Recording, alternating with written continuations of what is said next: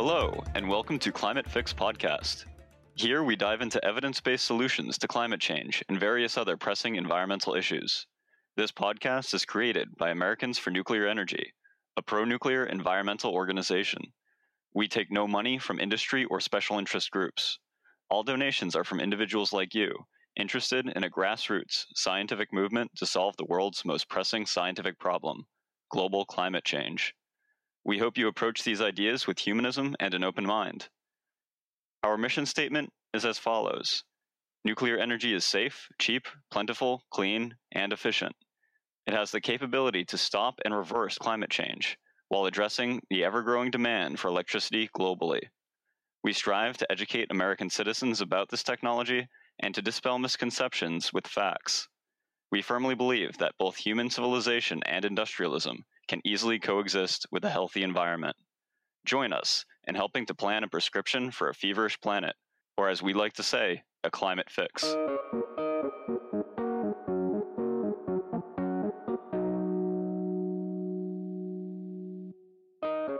This is your host, Phil Ord. And this is your co-host, Colby Kirk. The name of this episode is called Selling Power, Not Fear. We talked to Brett Kugelmass, director of the Energy Impact Center and host of the Titans of Nuclear podcast. Brett is a very inspirational speaker and ardent supporter of nuclear power as a means to really get runaway climate change under control. In a controversial view, Brett is convinced that the nuclear industry itself has engaged in scare tactics surrounding nuclear power, severely hobbling most nuclear build-out since the mid-1970s. We talk about this and other issues in the industry that need fixing in order to actually grow again. Here's some background information on our guest. Brett is a former technology entrepreneur and has dedicated his focus to climate and energy challenges. From 2012 to 2017, he was an early pioneer in commercializing drone technology. He founded, ran, and sold a business called Airframe, which specialized in internet-controlled drone fleet technology. This company involved diving into complex technical, regulatory, and public opinion frameworks. It was eventually acquired by a Fortune 500 company. Brett attended undergrad at Stony Brook University, where he received a Bachelor's of Science in Mathematics. In 2011, he completed graduate school at Stanford University, receiving a Master's of Science in Mechanical Engineering. Brett has been involved in many projects. In 2007, he worked as a roboticist at NASA Goddard Space Flight Center, where he worked on a lunar rover control device. In 2008, he was a researcher at the UC Berkeley Condensed Matter Physics Lab, and focused on scanning tunneling microscopy analysis of organic semiconductors. In 2009, Brett was a mechatronics engineer at NanoSolar, where he was working on thin-film solar design and automating solar manufacturing processes. From 2010 to 2011, he was a lead researcher at Panasonic Innovation Lab, working on a concept-shareable, foldable electric city car. Motivated by the dire threat of climate change, Brett has been serving as managing director of the Energy Impact Center since 2017, which is a DC-based research institute that analyzes solutions for a net negative future by 2040 and is especially interested in exploring the challenges and opportunities for the role of nuclear power in deep decarbonization. Many know Brett from his hosting of the Titans of Nuclear podcast, which he started in 2018. Doing hundreds and hundreds of interviews with nuclear power experts across the fields of economics, policy, and technology. He also has a large presence on YouTube, delivering many speeches and lectures to various universities, organizations, conferences, and political entities. Wow. Brett has some great accomplishments and successes in rubber-to-the-road applications of engineering. It's no easy feat to start your own highly successful company and sell it to a Fortune 500 company.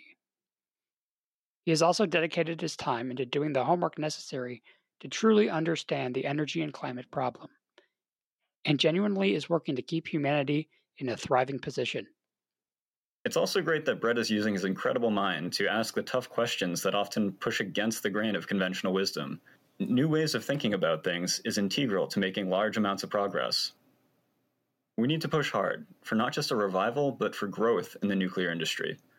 And Brett's style of advocacy, which highlights how self-imposed obstacles in the regulatory system, and emphasizing the untapped value of this technology, is a refreshing outlook on how we can be engaging in environmental activism. firm honesty in confronting misconceptions with a passionate eloquence in describing the potential for a nuclear-powered future are valuable communication strategies to the pro-nuclear environmental movement. Absolutely. We are very excited to get to talk to one of the up-and-coming movers and shakers in the nuclear power community. He brings up a lot of hope and optimism for the future by giving us a real path forward to deep decarbonization. Let's get right to it. Here's our conversation with Brett Kugelmass.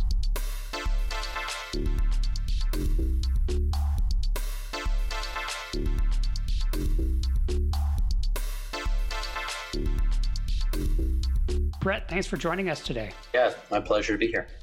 Thank you. So many people know you as the brain behind the Titans of Nuclear podcast. You've conducted hundreds and hundreds of interviews with experts surrounding many aspects of nuclear power. This seems like an overly broad question, but what are some of the major conclusions you've reached from these discussions? Yeah, okay. Well, let's get right into it. I think probably the most counterintuitive and controversial takeaway that I've gotten from what's been almost 1,500 interviews with experts over the last 3 years has been that there's nothing fundamentally wrong with nuclear technology, and that the business model incentives of the nuclear industry itself has driven it into uneconomic competitiveness. And where the nuclear industry has really been its own worst enemies in the downfall of this use of this really magical technology. That makes sense. Yeah. Just talking to all the various aspects of it. Yeah, I think a lot of us get that kind of vibe. It's just like, if it's so good, why didn't it just take off? Yeah. You know, so. Yeah, and I can elaborate a little bit more also if you'd like, but. Sure. The basic idea was that, when you built nuclear back in the 1950s and 60s, I mean, this is when they were talking about how like electricity was going to be too cheap to meter, right? Yeah. And it was, but that also meant that nobody was making any money. So the industry started looking for ways to make it more difficult, to make it more expensive, mostly driven by the utilities themselves. Electric utilities in the U.S. at that time period operated on what's called a cost-plus model. So they get paid a percentage of how much they spend. And so if they want to increase their the total amount of profit that they bring into their organization, they have to spend more money. And so utilities themselves were not incentivized to sell cheap electricity. They were incentivized to sell as expensive electricity as they could get away with. And so that's what they did. And one of the ways that they did this specifically within the nuclear sector, where there was not much pushback, was by increasing the regulatory burden. So if you add all of these extremely detailed and extremely specific ways on how you have to build a nuclear plant, it makes it ever more expensive. And so these costs escalated from what was just a few $100 million to build a plant that could power a 1 million-person city. I mean, that's incredible that one building do that and build it for just a couple $100 million. They drove those costs all the way through the roof to what is now $10 billion for that same facility. And so they got away with this all the way through the 1970s, mostly driven by utilities themselves. And then it led to a total collapse in new development because public commissions and the federal government stepped in and said, this is just too expensive. Now we've got to find other energy sources. But the problem is they'd already written the rules, so now that they couldn't get out of them. And this is why people think that nuclear is dangerous, because we've increased the regulations around safety so much, mistakenly think it's dangerous. And this is why nuclear is so uncompetitive, is because we've written into the rules over decades of ways to make it uncompetitive economically, intentional. And I want to clarify, people often say too cheap to meter, and a lot of people hear that and they think it was meant to be free. But what that statement was really referring to is kind of like how we have cell phone and internet today, where it's you get a bandwidth and you can use whatever within that bandwidth every month and you pay the monthly fee, but it's not metered. Right. Yeah. Or water, right? Like in most places, you're paying per amount of water you use, but you don't really think about how much you're consuming, because you can pretty much use as much as you want. And it's like a difference between you know, like on your bill, you know, $30 or $35, you know, it's not enough to think about when you use more. And by the way, that's what we want in society. That's how society becomes prosperous, when we create energy that is, you know, quote unquote, too cheap to meter. Basically the cost of the wires to bring it to your house. That's pretty much right, it. Right, exactly. Yeah. Cool. Moving on, the climate problem is the reason why many people have taken a second look at politically incorrect nuclear power. You have the guts to say what many nuclear nerds are thinking, and that nuclear power is not part of the solution to climate change, but that nuclear power is the solution to climate change. What basic math and physics got you to rule out all other technologies? Yeah, okay. And I can answer that in two ways. First off, maybe I'll try to take a stab at, you know, why other people don't say it so as like forcefully as I do. And then I'll actually explain the math behind it.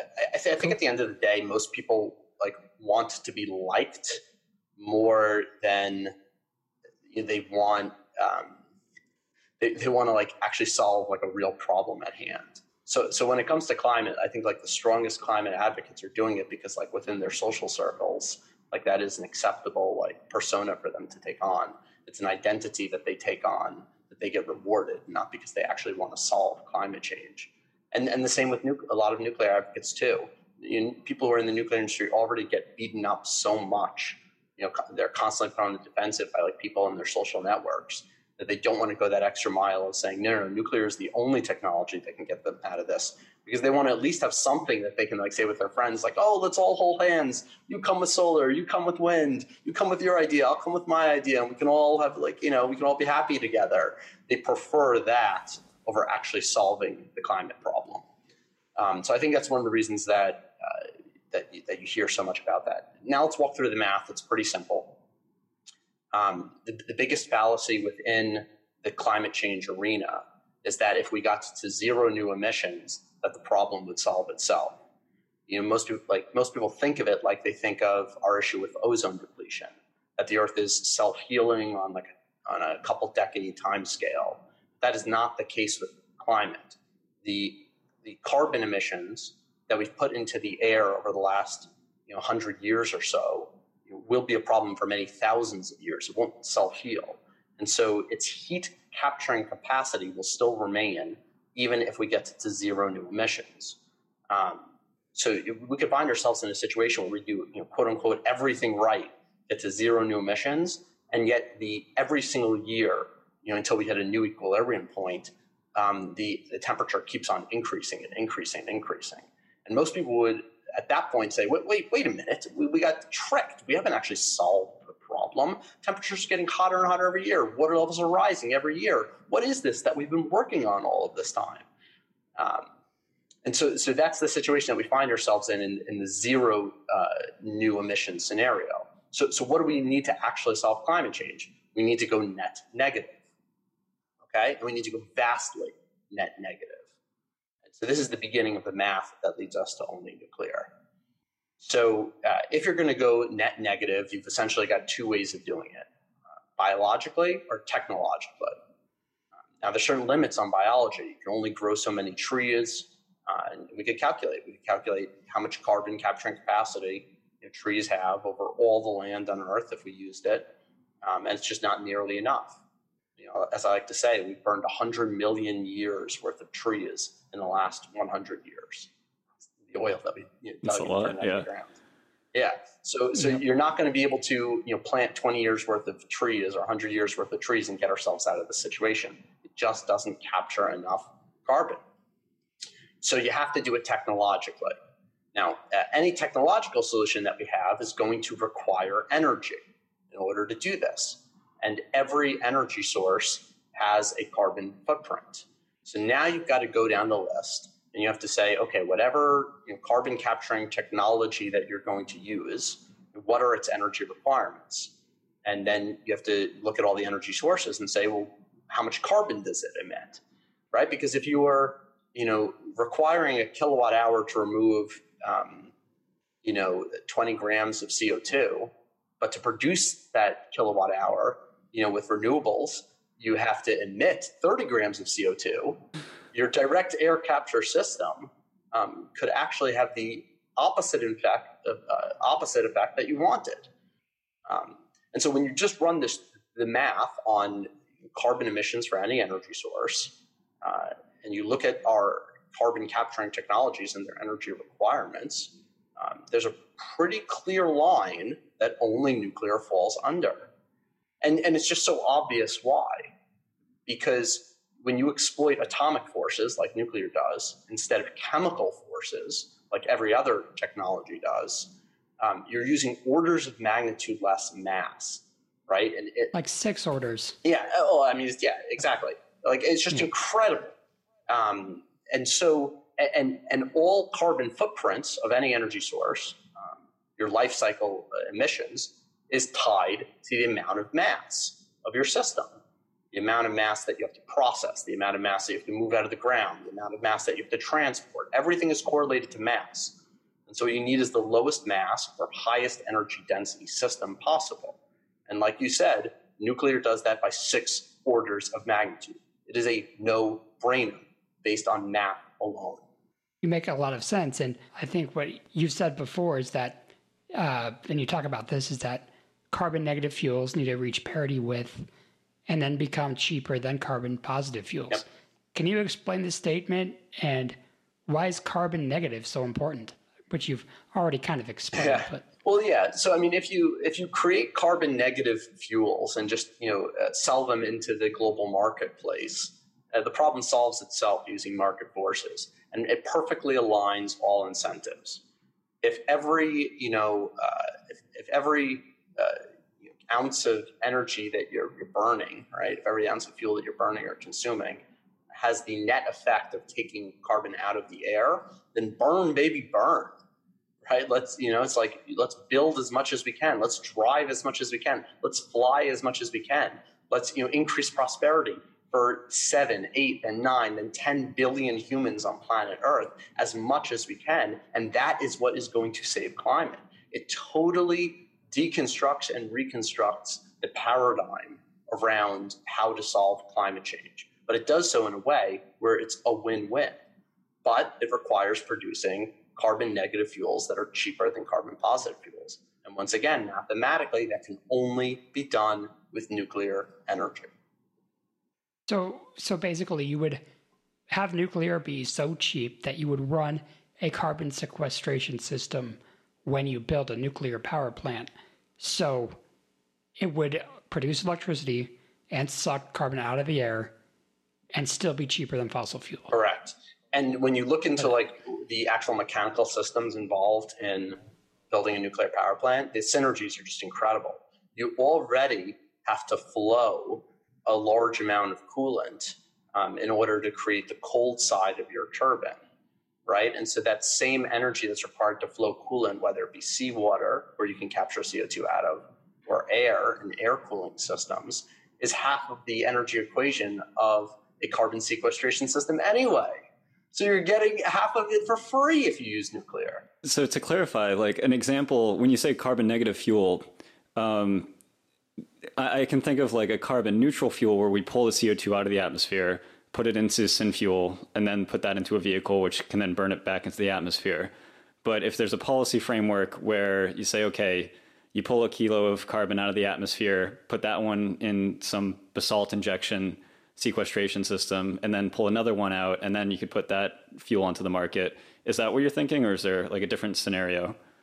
I'm actually thinking something a lot simpler and a lot more like market friendly that doesn't require that policy. What I'm thinking is just literally the products that we use in our everyday life capture some of that carbon. So when we make plastics, we are sequestering carbon for thousands of years. When people say plastics last for thousands of years, oh my God, that's terrible. No, that's amazing. Because it can sequester carbon for thousands of years. So we should be building everything out of engineered plastics, including skyscrapers and buildings. And you could do that, by the way. Right now, we can make plastics with better structural properties than steel. It's just too expensive.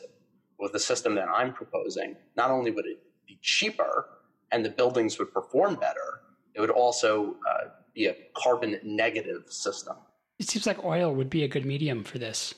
like basically makes and fuel oil that could be used for fueling our combustion transportation engines, and then also using that oil to make plastics. Correct. That's exactly right. Wow. Cool. So utilities and electricity economics are kind of hard for a lot of people to grasp, but you shed light on how utilities used to make their money on large capital investments. And this incentivized the project sizes to increase to the point where supply chains, you know, started to fall apart and costs dramatically increased.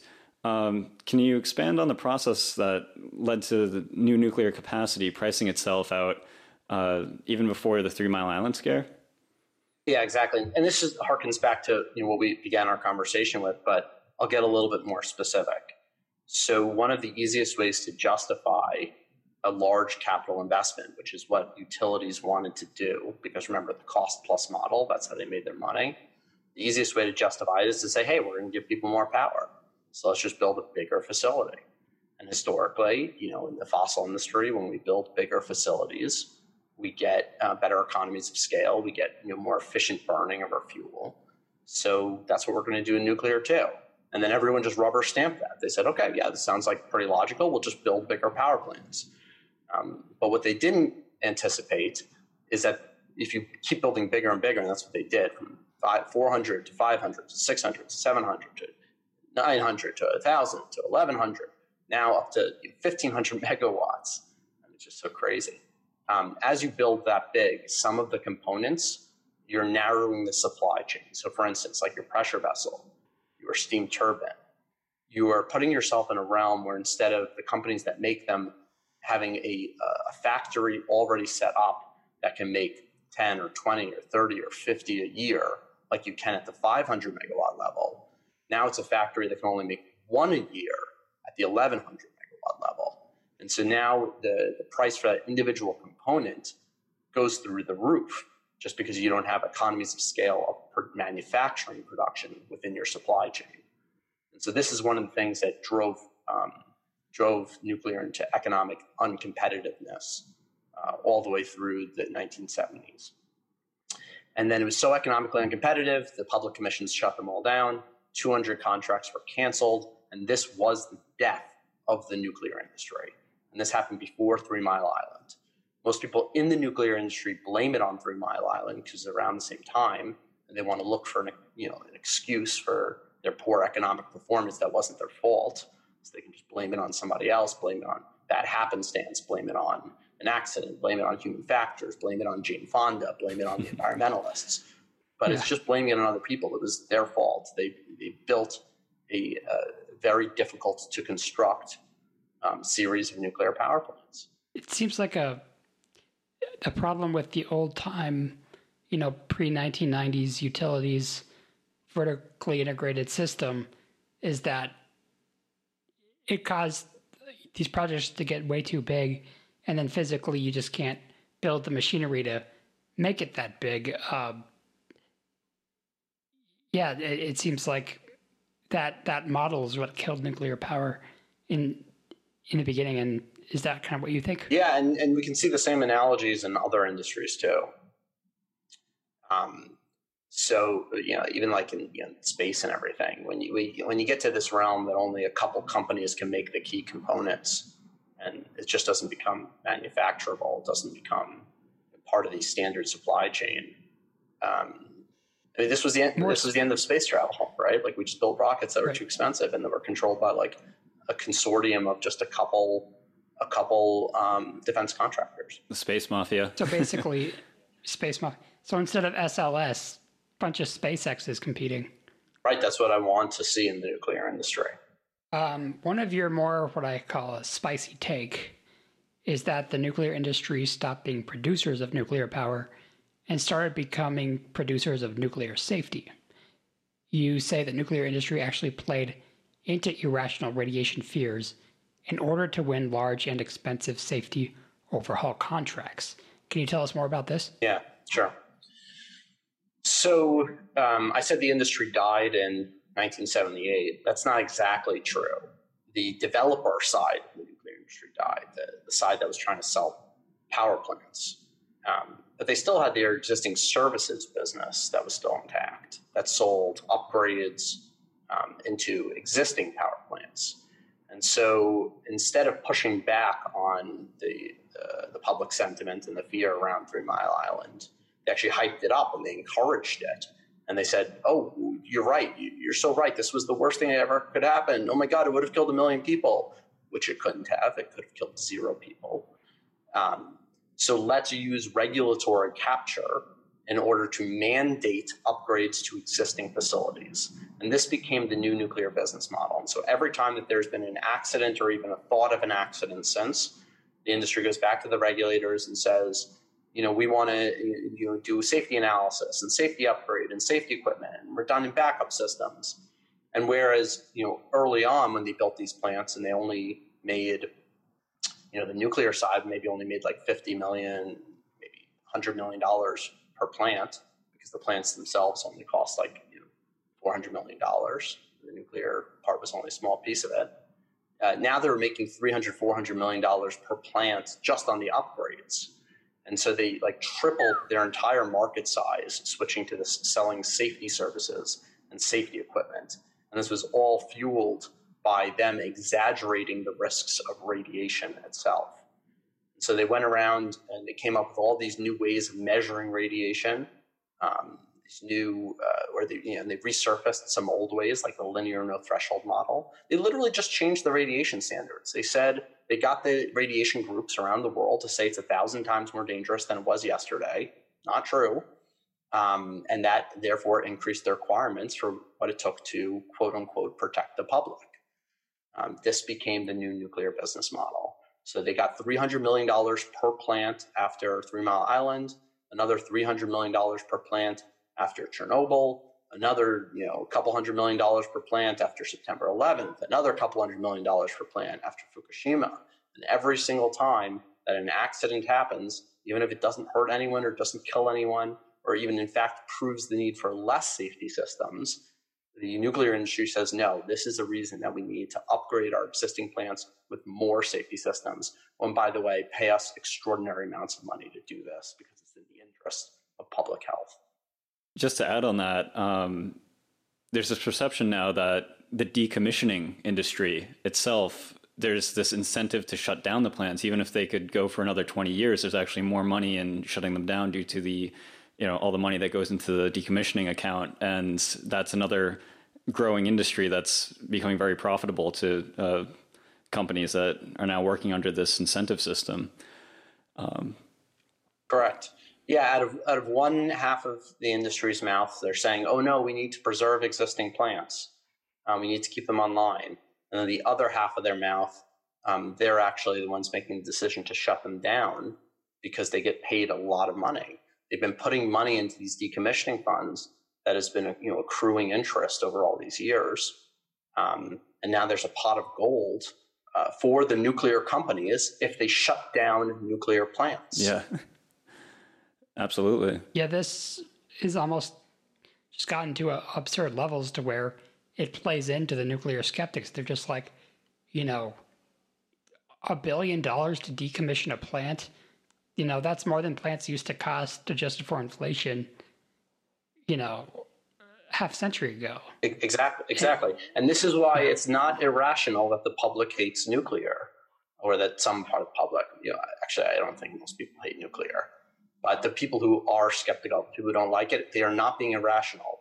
They're acting super rationally compared, you know, based on the information that the nuclear industry is putting in front of them. Wow. So, and like these scare tactics just got out of control. And then I think in another interview, I heard you talking about like how people took advice from the Union of Concerned Scientists that were full of a bunch of non-science members. Yeah, pretty amazing. Which is crazy.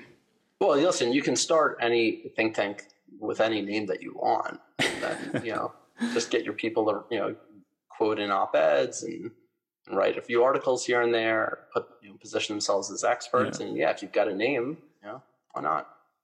Designated Greenpeace nuclear expert has an opinion. Every newspaper publishes it. So. Yep. Oftentimes, you go very hard against the regulators of the nuclear industry. You talk about how they have this absolute power to do whatever they want, no matter how absurd. Many in the nuclear movement agree with this assessment. How much blame do you put on the regulators for stopping nuclear progress, though? Well, the industry itself, it's not just the regulators. I mean, the regulators are born out of our own actions. And I don't want to disparage any specific regulator or any person at the regulators. They're just doing their jobs, right? But we have created a machine that makes nuclear more expensive through regulations, like intentionally. That is what the industry has done. And so, that is the way that you mandate these high costs. So if we want to have low costs, we have to figure a way to get out of those mandates. So, here's a good example. One thing we could just do is just remove the nuclear regulatory bodies altogether. It's we still have all these other agencies that are required to make sure that facilities are physically safe.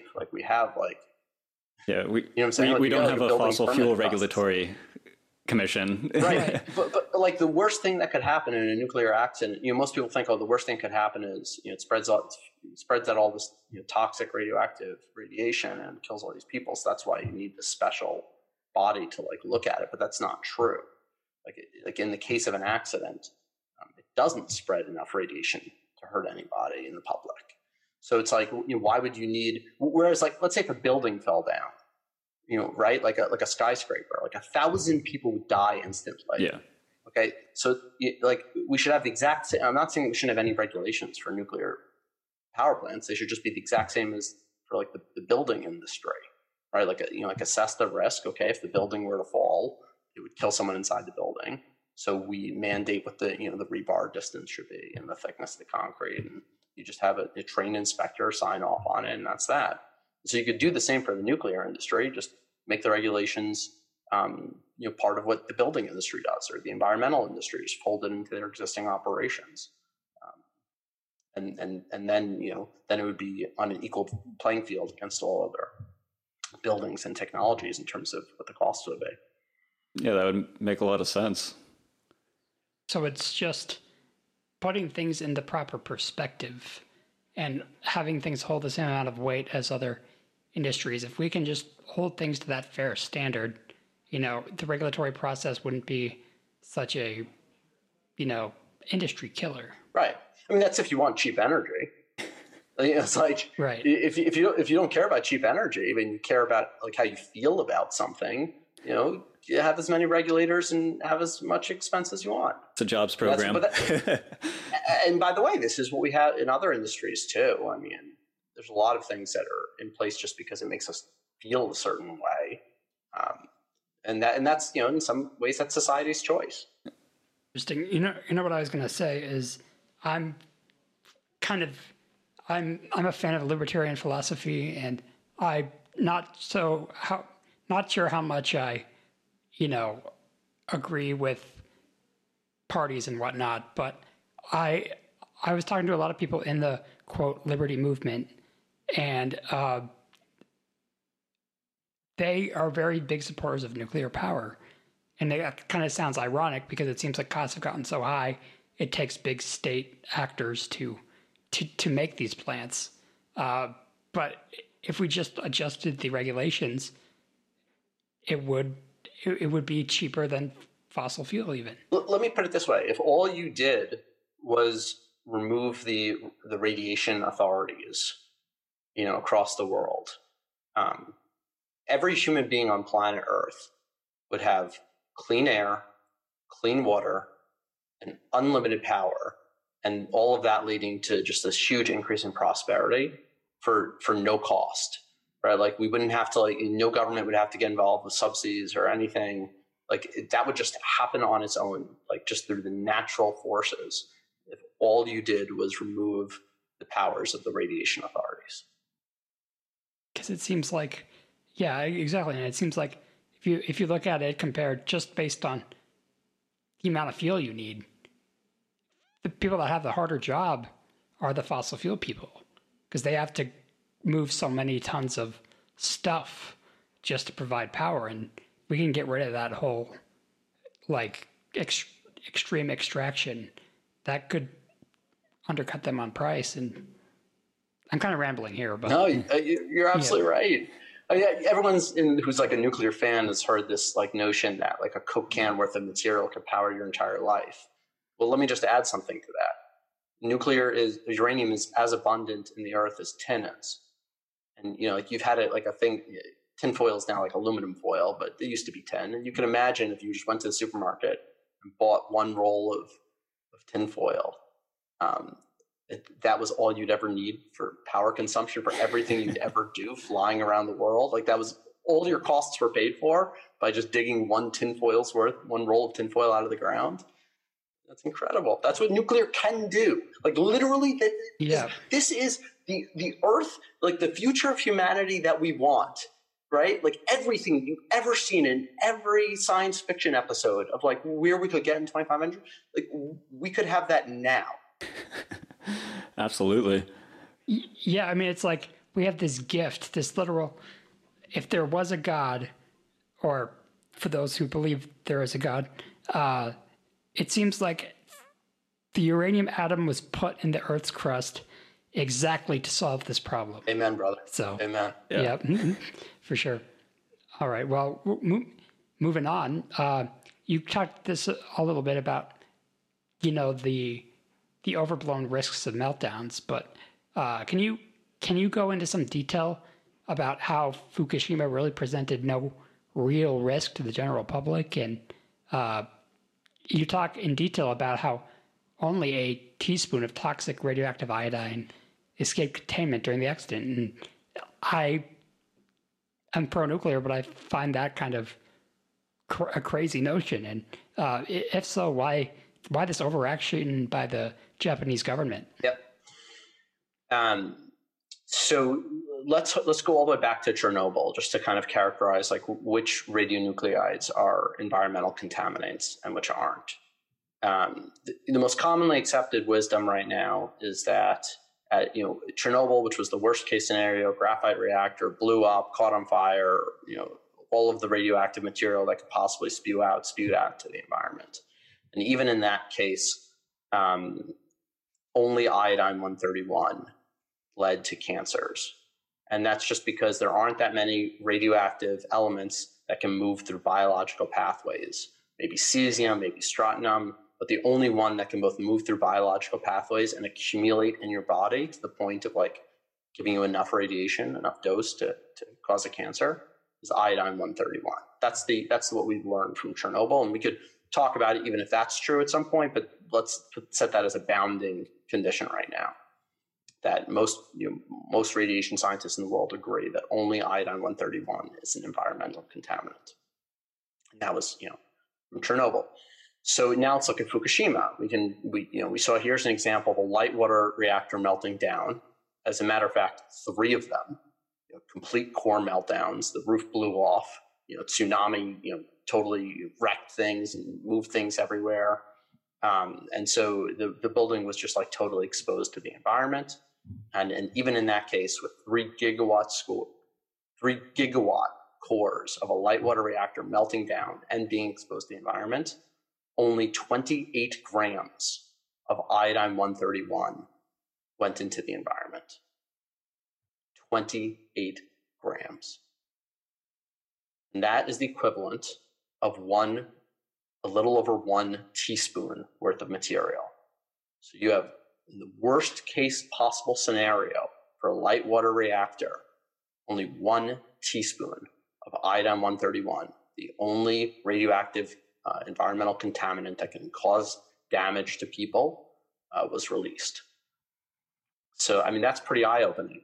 And that would even, if one were just being logical about the whole thing, one would say that, you don't need any safety. If every safety system is disabled and only 1 teaspoon of environmental toxin gets out, maybe you don't need any safety systems at all, would be the logical conclusion from that.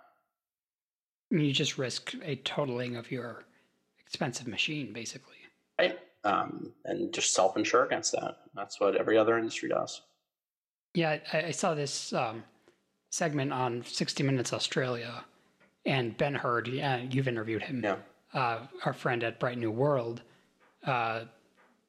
big pro-nuclear guy who might end up persuading the continent of Australia to go nuclear. He visited on TV Fukushima. He's just like, this is a big industrial accident inside the perimeters of the building. Yep. I mean, of within the confines of the plant itself, and it's not doing anything really to anybody outside of it. And it's just kind of amazing that, you know, you say, I mean, I believe what you're saying, but it's like you even go to saying maybe the mega containment structures we have are unnecessary. Yeah. And in this case, it was counterproductive. So like you could talk about containment or confinement. I would always advocate for confinement over containment, because containment creates a pressure boundary. So it's the equivalent of turning your hot pot into a pressure cooker, right? And pressure cooker can yield to a violent kinetic energy event that can spew material. So that's what happened. And even that wasn't enough to hurt anybody.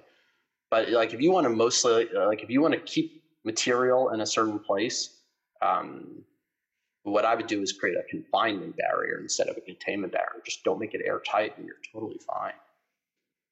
Oh, so you have this notorious wager where you'll offer $10,000 to anyone who can prove that a meltdown from a light water reactor can hurt a member of the general public in a realistic scenario. And you have had zero takers.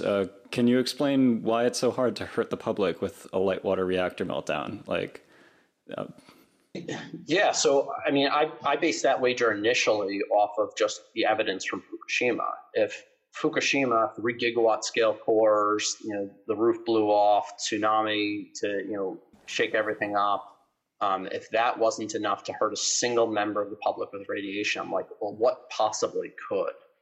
But so that's just from empirical evidence. I can make the claim that it is impossible. And then if anyone wants to challenge me, great. I got a boatload of money to pay if you can prove me wrong. And then on top of that, we can also just talk about it analytically as well, why that's the case. And it's pretty simple. If you have any toxin whatsoever, the more that you spread it out across a larger volume, the more that you reduce its toxic efficacy, right? Its toxicity, right? Because it's a function of concentration.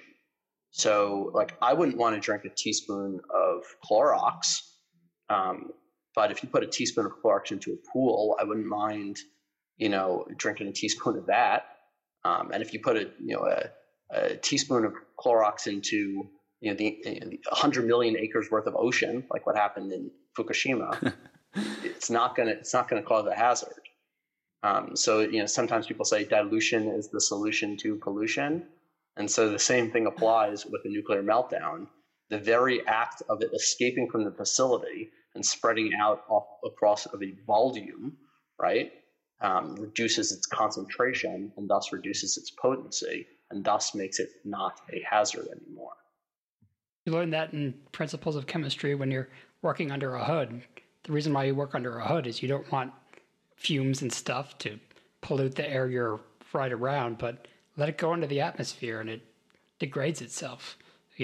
Just mix it around. Yep. Yeah, the dose makes the damage is, first rule of toxicity.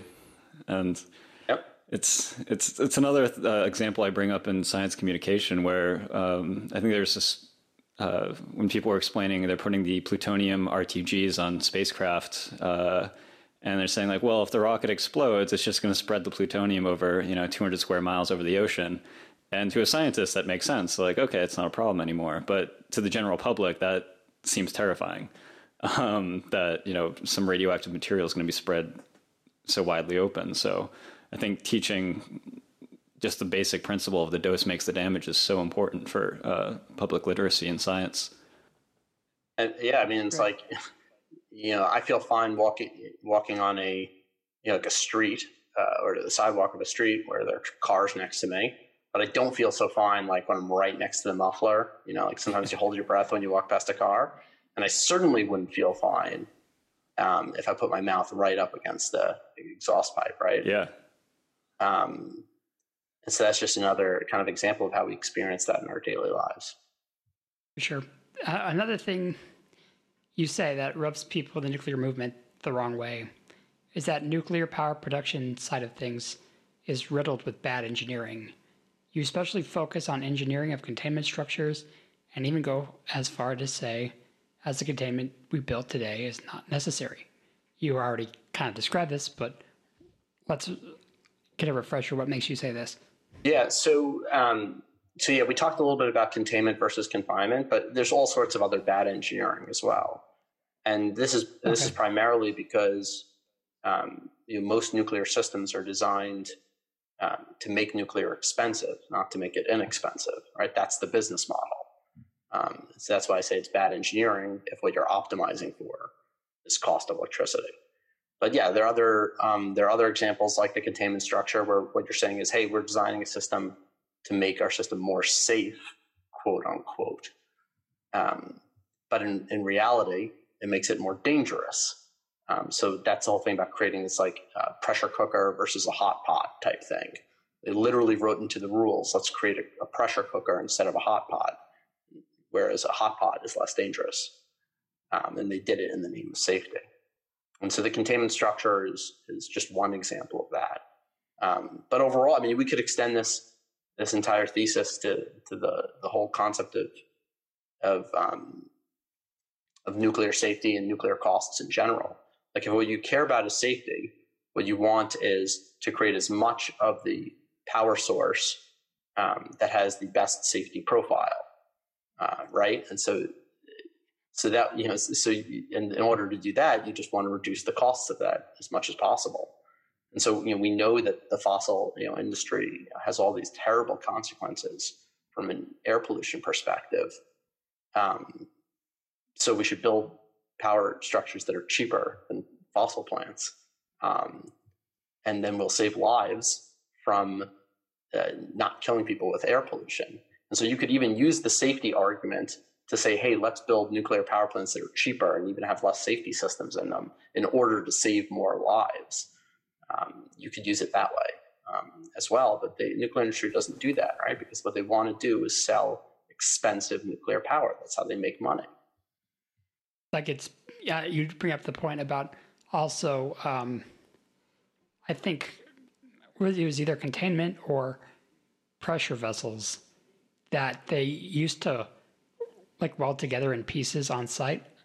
And now they have to use like these large forgings to build them. And then I remember you said something like, you know, it's bad engineering to not find a substitute way of making something that's cheaper that can do the exact same thing, and we've refused to do that. Like you were talking about something about the way we did welds back in the day with copper, and now we have different weld filler material where we can I forget what you were referring to, but things like that. So like that's another would be another example of the bad engineering, right? Yeah, I'd be happy to explain that further.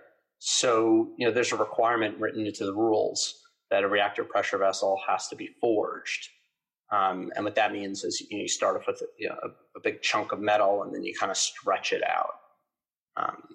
Whereas, you know, most pressure vessels are made through, you get a plate of steel or whatever material. And then you know, it's a flat plate and you just roll it and you weld it along a seam, and that's that. Now, when they did that early on in the nuclear industry, and they used to weld it with a welding material that had copper in it, the weld would become weaker than the outside structure because radiation affects copper in kind of a weird way, a copper alloy in kind of a weird way, where the copper groups together and then becomes brittle and then, you know, breaks under pressure.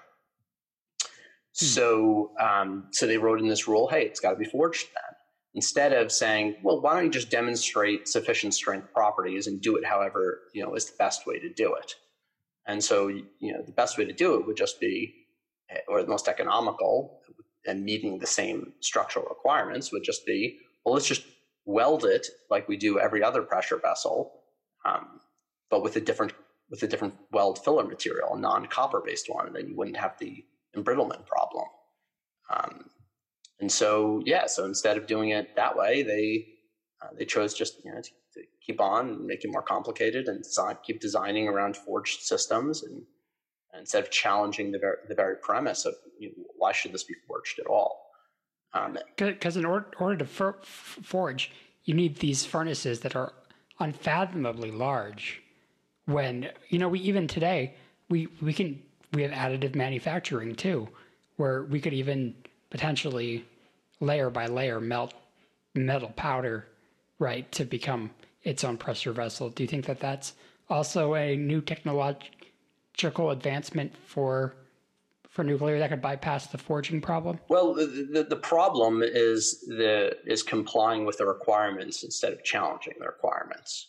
There's a million ways to engineer systems, and I wouldn't speculate on the absolute best one. Maybe 3D printing could be the best, especially if you're working in some complex geometries, or if they're going to be kind of custom made to different applications or custom fit to this or that. That could be really interesting. It's also pretty easy to just kind of take a steel plate and roll it up and weld it as well. But the problem is the engineering mentality. The engineering mentality is to design to regulations instead of designing to your overall goal. And your overall goal should be economics, and then or you could say, hey, it's safety, but then actually design to make a safe system. Don't design to whatever the regulations say is safe. Those darn regulations, man. So it's no secret that you're a fan of light water reactors. And for anyone involved with the nuclear advocacy community, we see a lot of advocacy for advanced Gen 4 reactors, molten salt reactors, thorium, and all of these more experimental, future-oriented reactor designs. But what keeps you more committed to the current technology that we have available?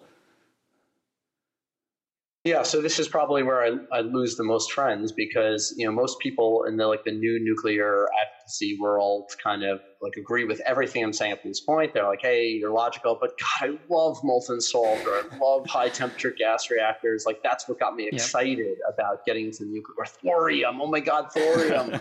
They watch a couple of YouTube videos, and here's how their thought process goes. They say, listen, nuclear is amazing. I kind of intuit the fundamental principles of energy density. I want to find a way to make it work.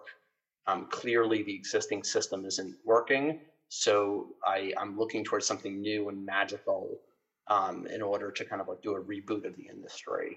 And so they find some new technology. There's 50 different technologies that were all experimented with, in the early days of nuclear. So let's dust the book off the shelf of one of these old technologies and come up and rationalize why this solves all nuclear's problems.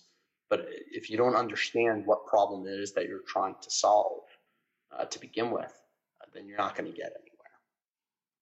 So that's, most people different technologies. That's kind of the story of why they like them. Or they were a PhD or a professor that spent, 20 years worth of government grant money pursuing that technology. And so they've learned to love it and learned to come up with the ways to think that it's the best. Whereas industry experience shows us that, if you want to build something that's cheap above all else, stick to the standard supply chain. Don't do anything funny with materials. Don't do anything funny with chemistry. That's how you get yourself in trouble.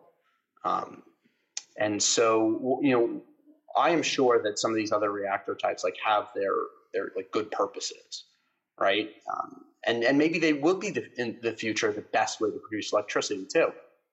Right now, you can make a good argument, why certain types of reactors are better for high temperature processes or this or that, or for space travel. Those are very niche applications. And you could probably make the argument for why they would be better even for electricity production if the entire supply chain was built out and if all of the operational issues were worked out. But they're not, okay? We've got, 100 years worth of experience with the steam Rankine cycle, with dealing with just like water-based power plant technologies. There's probably 100,000 power plants, you know, when you look across like small ones for industrial applications operating across the world today, and they all use water. Okay, there's a reason that they all use water. Okay, so like if what we're optimizing for is cheap electricity, is cheap power production, like stick with what like works in industry today and solve the challenges that are actually making it expensive. That's my general position. Absolutely. Yeah, I'm concerned that, you know, for example, I like the lifter reactor, just the idea of it, but I'm like, look, do we really need to test out another thing? Like we could do like France did and pick a design or a few designs and just build it again and again and again until you get tired of building it to where it's easy. And I just figure, you know, I think I like your philosophy of keep it simple, stupid, because we don't need to overcomplicate things. There's nothing intrinsically wrong with nuclear power today that we need to innovate a new design. And what I would say, like, and like with your whole lifter comment, like you may be right. That might be the coolest, best, you know, future energy source ever. Okay. So, but if you really believe that, if you were a nuclear engineer and you really believe that that is the best, then do me a favor, build 1,000 PWRs first. Yes. Get yourself a $100 billion a year R&D budget, because you're selling so many goddamn PWRs. You're just so filthy rich. You have all the money in the world to experiment with anything, solve any material issue, any corrosion issue, invent new pumps, invent a new supply chain. Do that first and then build your lifter, if you really believe. One of the best features that, you know, when people try to argue what reactor is the best based on what features they offer, you know, the fact that if a reactor is on the shelf and can be built tomorrow, that's a pretty substantial feature over a lot of other hypothetical ones. So yeah, I agree. We got to like do this job and solve this problem as fast as possible. And that requires getting reactors up and running as fast as possible. So we got to take what's on the shelf now, no matter what the future might bring. And the climate issue demands it. Like if things are as dire as people say they are, and we have to take that stuff out of the air again, like, you know, we are losing time. Like the most dangerous reactor is the one that's not built, in my opinion. Yes. Yeah. That's so good. That's so good. You can steal that from me if you want. Oh, I will. I love that so much.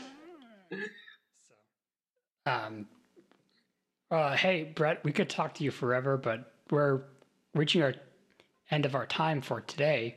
Is there anything else you wanted to chat about? And where can listeners learn more about you and the work done by the Energy Impact Center? Yeah, no, this has been a lot of fun. Thanks for walking me through all this, guys. You know, if you want to learn more about nuclear energy or kind of, you know, get hooked into the nitty-gritty details, you can listen to the Titans of Nuclear podcast. We've got almost 300 episodes online now. We'll probably do another 300 more before we're done. And we really just try to be as comprehensive as possible and just try to get into the weeds of every topic around policy, economics, technology, regulations, you name it. So that's one place, you know, it's available wherever podcasts are, Titans of Nuclear. To follow the work that we're doing more broadly at the Energy Impact Center, you probably just follow me on LinkedIn. That's where I'm most active. I don't get on Twitter or any of the other social media sites just because most people that I need to interact with to kind of fulfill our mission here, they're in a more professional setting. So just follow me on LinkedIn, Brett Kugelmass, BretKugelmass. And that's where you can keep updated on all the other work that we're doing. Awesome. I still find it amazing how many podcasts you did and so quickly. I'm just like, what's your secret? What is in the coffee you drink that's able to get you to do all this? Yeah, motivation. Highly motivated. Like what you're doing is so important. And, you know, I find when I listen to your speeches and stuff, I've just been inspired, and I think that we're missing that, and I think you're a voice that's desperately needed. And I don't know, I'm just a huge fan. So thank you. No, this has been awesome chatting with you guys too. Thank you, Brett. Yeah.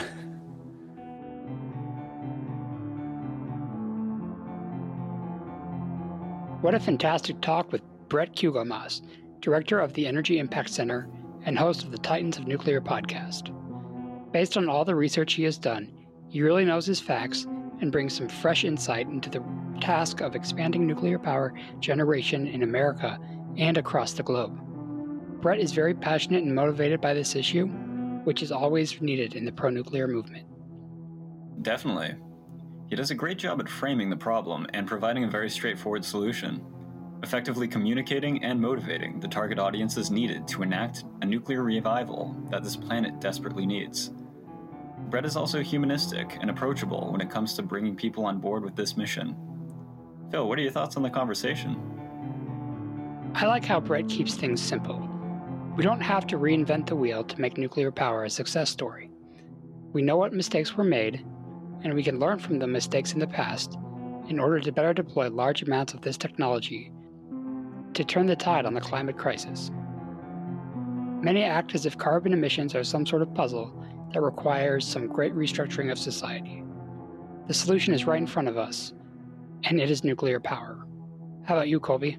As exciting as future reactor designs can be, Brett makes the important case that we have fully operational light water reactors that work now as the best method of generating electricity, despite the obtrusive regulations holding them back. Even if the technology seems old, it still performs better than everything else we have, all things considered. In order to solve climate change and poverty, we need a massive global build-out of cheap, abundant, clean energy. And nuclear is the only thing that can do that. Brett understands the math behind both of these problems, and the math behind nuclear being the only core solution to fixing both.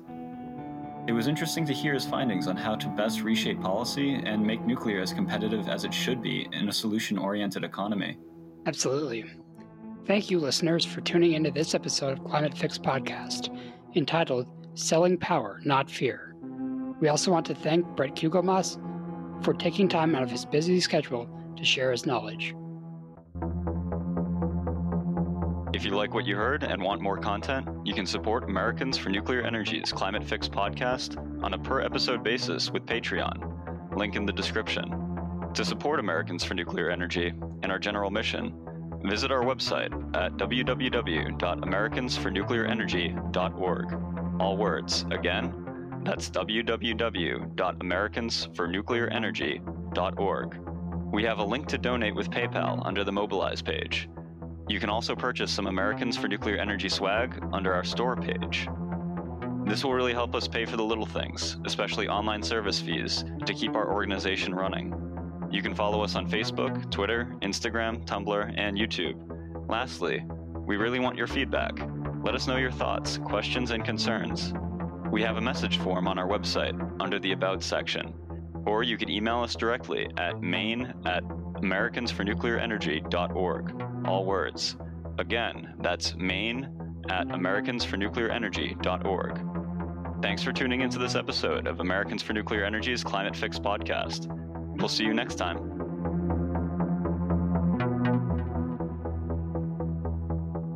Edited and produced by Jonna Adams.